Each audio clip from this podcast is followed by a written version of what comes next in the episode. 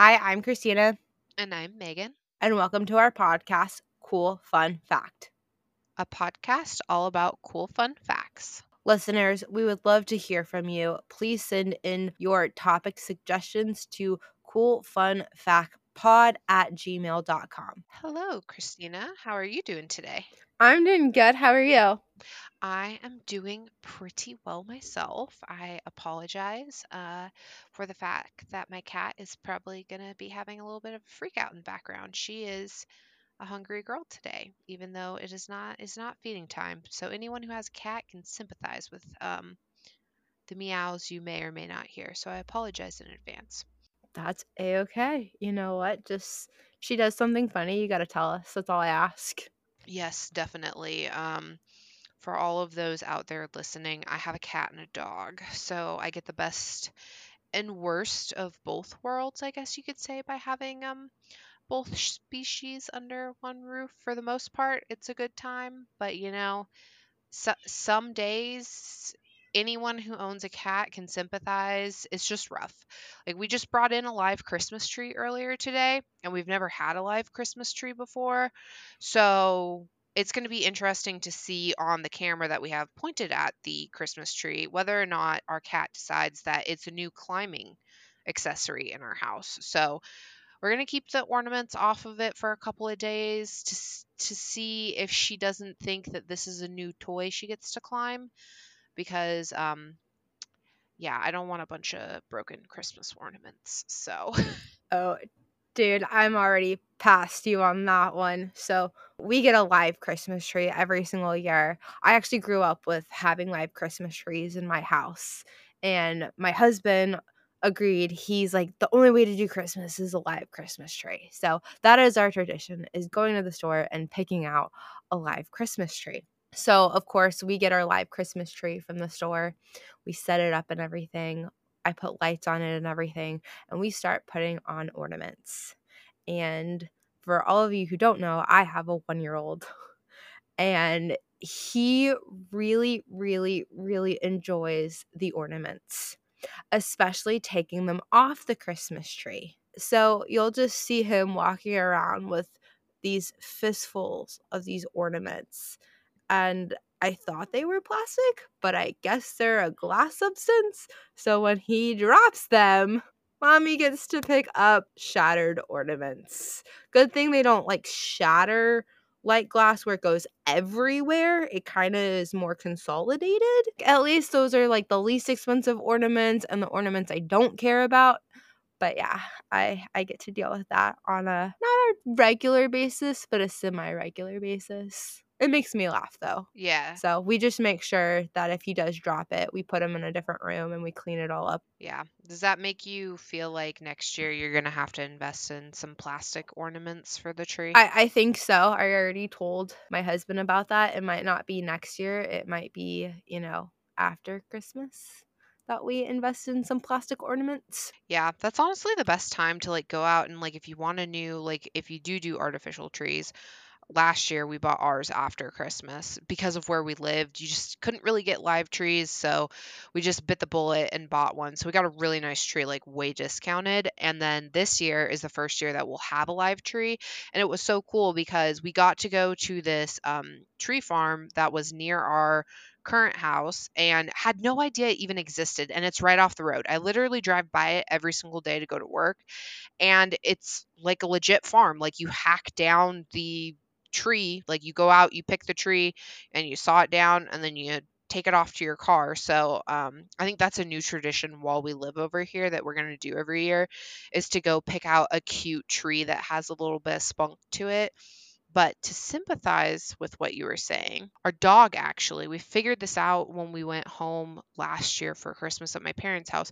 My mom always has this beautifully decorated tree with glass ornaments. Well, we left one day and we left our dog out because she's normally totally fine. Came back, she had tried to eat a bunch of these glass ornaments. I had to sit there and pull glass out of her mouth. We had to take all the glass ornaments off the bottom of the tree. And now, thankfully, I had not really gotten to the point where I was investing in a lot of glass ornaments before, but now only the top of the tree can have glass ornaments, and anything that is at nose level for our dog or lower, we have to put plastic ornaments, because it was terrible. Like, she'd just bite down on them like she thought it was an apple or something. I had to pull glass shards out of her mouth, and she cut her gums. It was terrible. Like, we never thought she'd take them off the tree. So yeah, needless to say, if you have a cat or a dog like mine who thinks that eating ornaments is normal, you can only have plastic in your house because, yeah, I thought the cat would be the biggest worry. It was not the cat. It was the dog last year.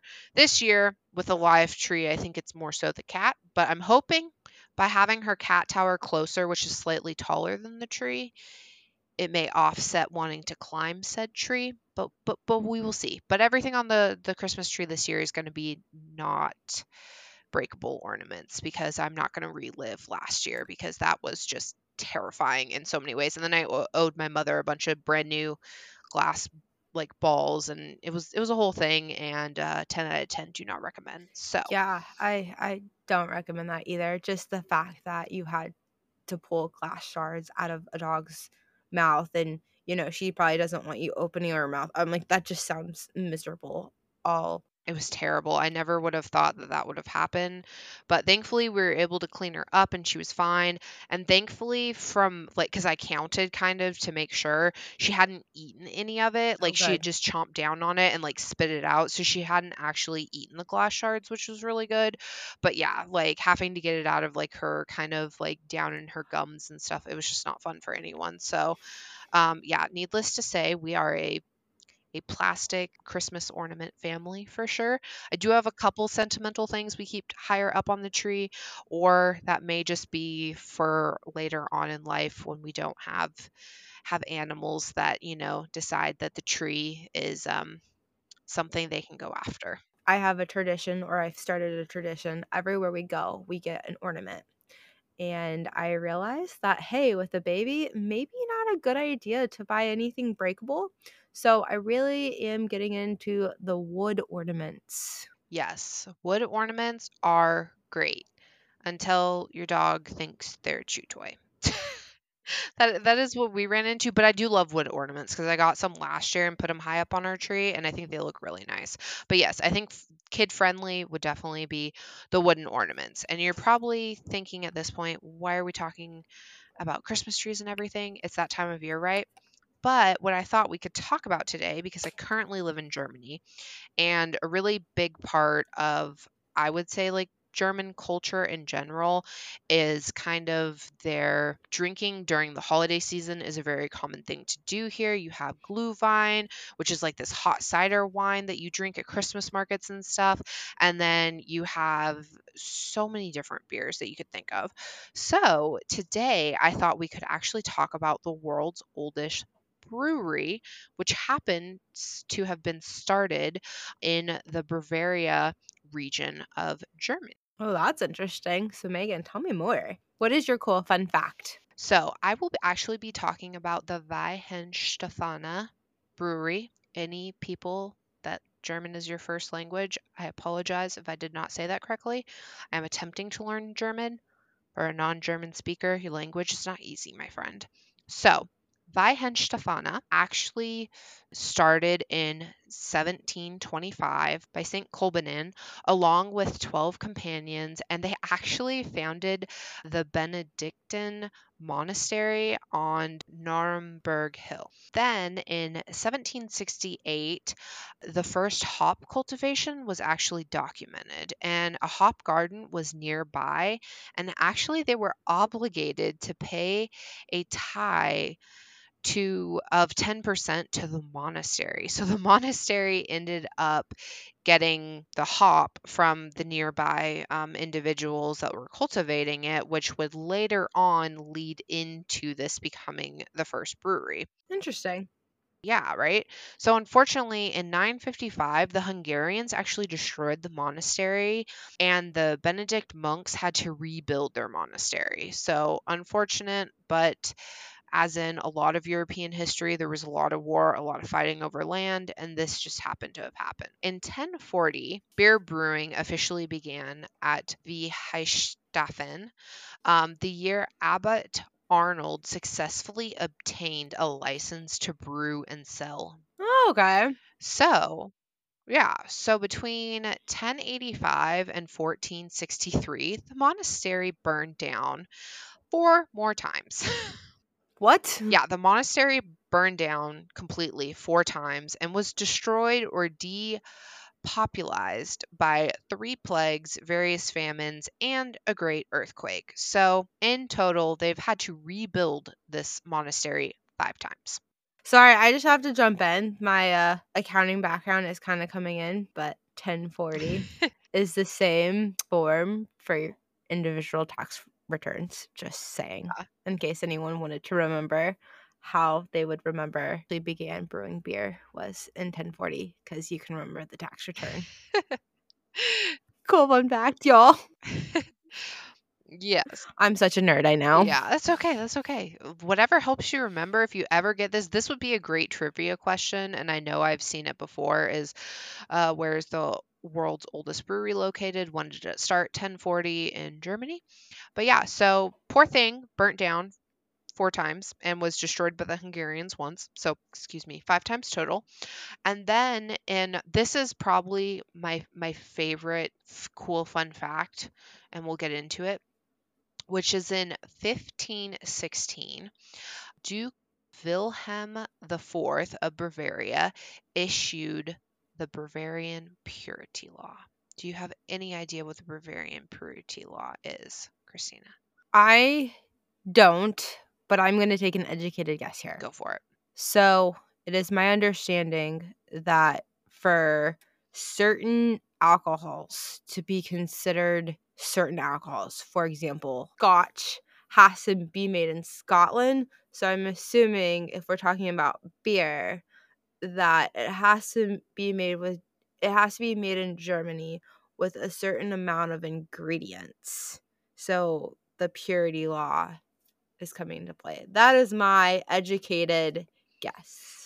And that is a very good educated guess. The Duke, when he issued this Bavarian Purity Law, it's only barley, hops, and water are allowed to be used in Bavarian German beers, and there's just a German purity law out there. So it's very common in the United States to put corn products into alcohol, and I am allergic to corn, therefore I do not partake in most drinks that they make in the United States.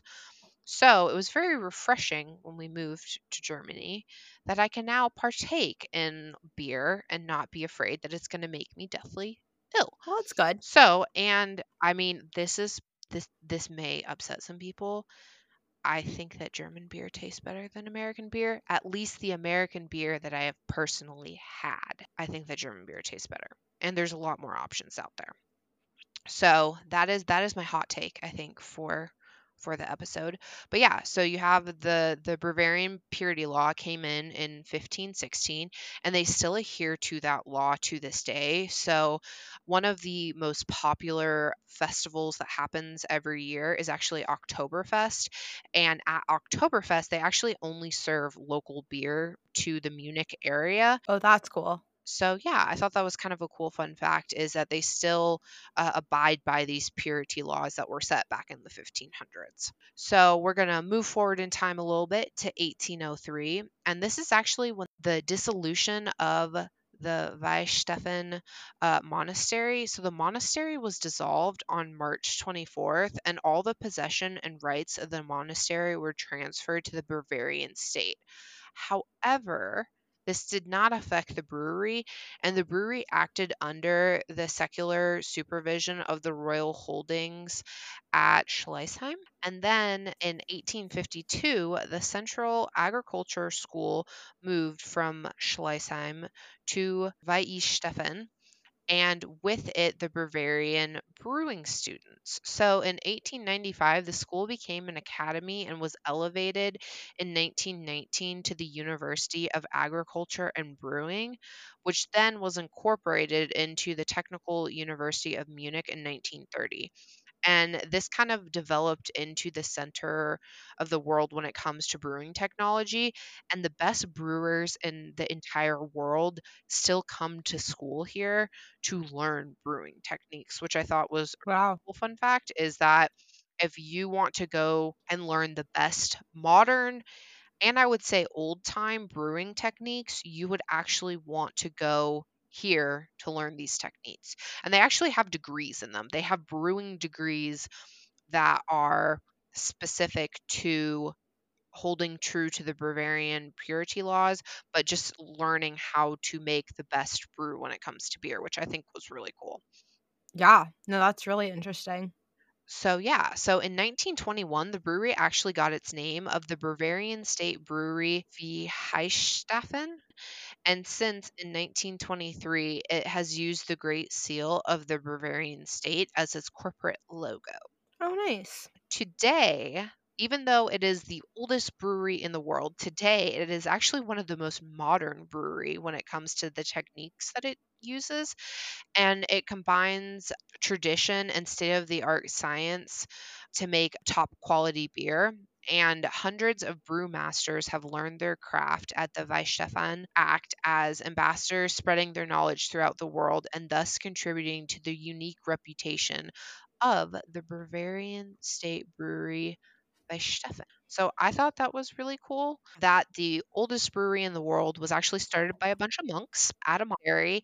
It was burned down, 5 times basically, and had to start from the ground up, and was able to become this legacy that is there in the area. There's people from all over the world that travel to this brewery just to be able to try this beer. And I'm actually hoping in a couple of weeks we'll actually be going to Bavaria so that we may be able to stop by and do a tour and actually kind of see how they make the beer and everything, because I just think that's really cool, the history that's behind this brewery. I personally would have never associated monks with starting a brewery, and I was enlightened by that, so I thought that was pretty cool. But that is kind of my cool fun facts when it comes to the oldest brewery in the world and beer. Now, Christina, do you have any cool fun facts for me? I do. I actually do. So for all of our listeners, I am not a really big drinker. I'm not a really big beer drinker. I'm not really a big wine drinker. I love me some chocolate milk. So yes, when we were doing the whole champagne toast at our wedding, I was really wanting a bottle of chocolate milk rather than champagne. And I might have drank chocolate milk before my wedding rather than beer or any kind of alcohol. So you're like, what does a really not an alcohol person talk about? Well, we're actually going on Sunday to go see the Clydesdale horses, the Budweiser Clydesdale's horses. So I figured, why not talk about the Clydesdales? So the cool fun fact that I have is that the Clydesdale horses were actually a gift to celebrate the end of Prohibition in 1933. Oh, wow. So Budweiser was actually started in 1876. August A. Bush Sr. was gifted 6 Clydesdale horses to celebrate the end of Prohibition in 1933 by his 2 sons.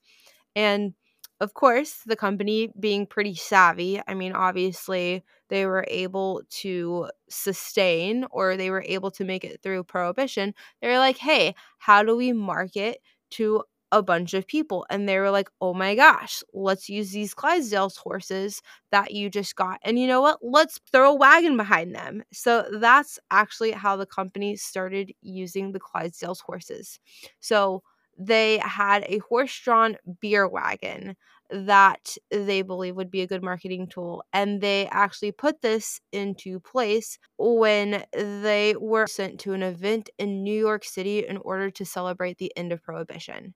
So they had these 6 Clydesdale horses. They had the beer wagon. They're making their way through New York, actually going to the Empire State Building. And of course, all of this was drawing thousands of people to these Clydesdale horses. So talk about a marketing stunt. I think they nailed that one on the head. So the same team of horses actually traveled through New England and then to the mid-Atlantic states before it stopped in Washington, D.C. And this is where I think is a really cool fun fact. So once these horses were in D.C. on April 1933, the Clydesdale team reenacted the delivery of one of the first cases of Budweisers to Franklin D. Roosevelt. Oh, wow. So they reenacted it for FDR, which I thought was really cool. A really cool fun fact. Another cool thing that I found out is that shortly after the Clydesdales were introduced, the team of 6 actually became a team of 8. We should probably put a couple more horses there. Then, of course, everything needs a mascot, especially other animals, I guess. So the Dalmatian became the official mascot of the Clydesdales horses and actually travels with them throughout the whole entire country when they go to different visits. So you'll always see a Dalmatian on the beer wagon with the driver. That's so cool. Yeah, so I thought that was kind of fun. And then a couple other cool fun facts that, you know, I couldn't obviously put into the story was that the horses get exceptional care when they're out on the road. I mean, you're talking about teams of groomers and teams of like dietitians. I mean, whatever these horses need, the Budweiser company is on top of it. They're making sure that these horses are taken with the utmost care. I've actually been around the Clydesdale horses before, and I was very impressed. And they're very, I mean, top-notch service and everything for these horses. So these horses are very much beloved. So, Megan, do you know how many pounds hay they eat? I have no idea, but they're massive horses. I have seen Clydesdales before. They're absolutely beautiful horses. If I wasn't so allergic, I wish I could get more up close and personal with them. I would have to guess maybe like 30 pounds worth of hay a day. Megan, that's really cute. No, 50 to 60 pounds a day. Of just hay. Of just hay. That's crazy. Yeah. So one horse will eat up to 20 to 25 quarts of whole grain. Okay, that's grain. Then minerals and vitamins, 50 to 60 pounds of hay, and then up to 30 gallons of water on a warm day. Wow, that's a lot. That's an expensive horse to take care of for sure. Yeah. Just imagine putting 30 gallons of milk in your fridge, and that's how much one of these horses can drink on a really warm day. That's insane. That's a lot. Yeah. I thought it was pretty crazy. And then when it actually comes times for different like appearances and travels, they actually don't have 8 Clydesdale horses. They have 10 now. So they are with obviously the famous red and white and gold beer wagon and then other equipment that they need in order to be transported. And all this equipment gets transported in 3 50-foot tractor trailers. That's a lot. Yeah. I think it would be kind of cool to be the truck driver, though, for the Clydesdale horses. I think that would be kind of fun. And I know that their tractor trailers are, you know, state of the art for all these horses to make sure that they're as comfortable as humanly possible. So I think that's a great thing. And then this one kind of blew my mind. But obviously, they wear the different harnesses, you know, for the beer wagon. Mm-hmm. So these harnesses are actually handcrafted, which I didn't know, which I thought was a really cool fun fact. But do you know how much approximately one of these weighs? I have no idea, honestly. I would assume that they're really, really heavy because if you're saying they're handcrafted, they're ornate, I would say like 75 pounds maybe. You're closer than last time, kind of. Okay, hit me. 130 pounds. Wow. That's a lot of weight. That's a lot. That's crazy. So I thought that was a very interesting, cool, fun fact. And it's cool that they handcraft these. This one I didn't really think of, but it makes a lot of sense. So obviously the Clydesdales are actually given short names such as like Duke or Mark or Bud.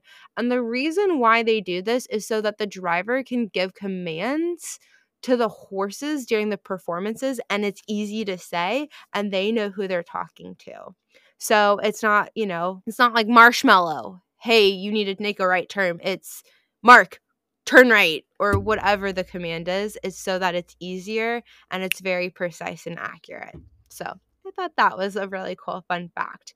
And then the last thing that I wanted to talk to you about the Budweiser Clydesdale's horses is that their horseshoes actually measure 20 inches from end to end, and they weigh about 5 pounds each.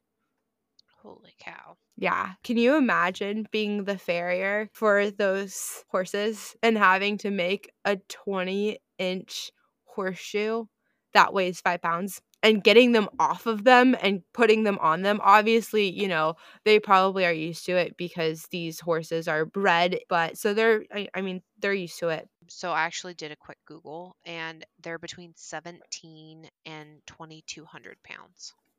Yeah. So if the Clydesdale weighs 2,000 pounds, that's a ton. Yeah. Yeah. And for those of you out there who might not know, like the difference between the Clydesdales in terms of size versus a normal horse.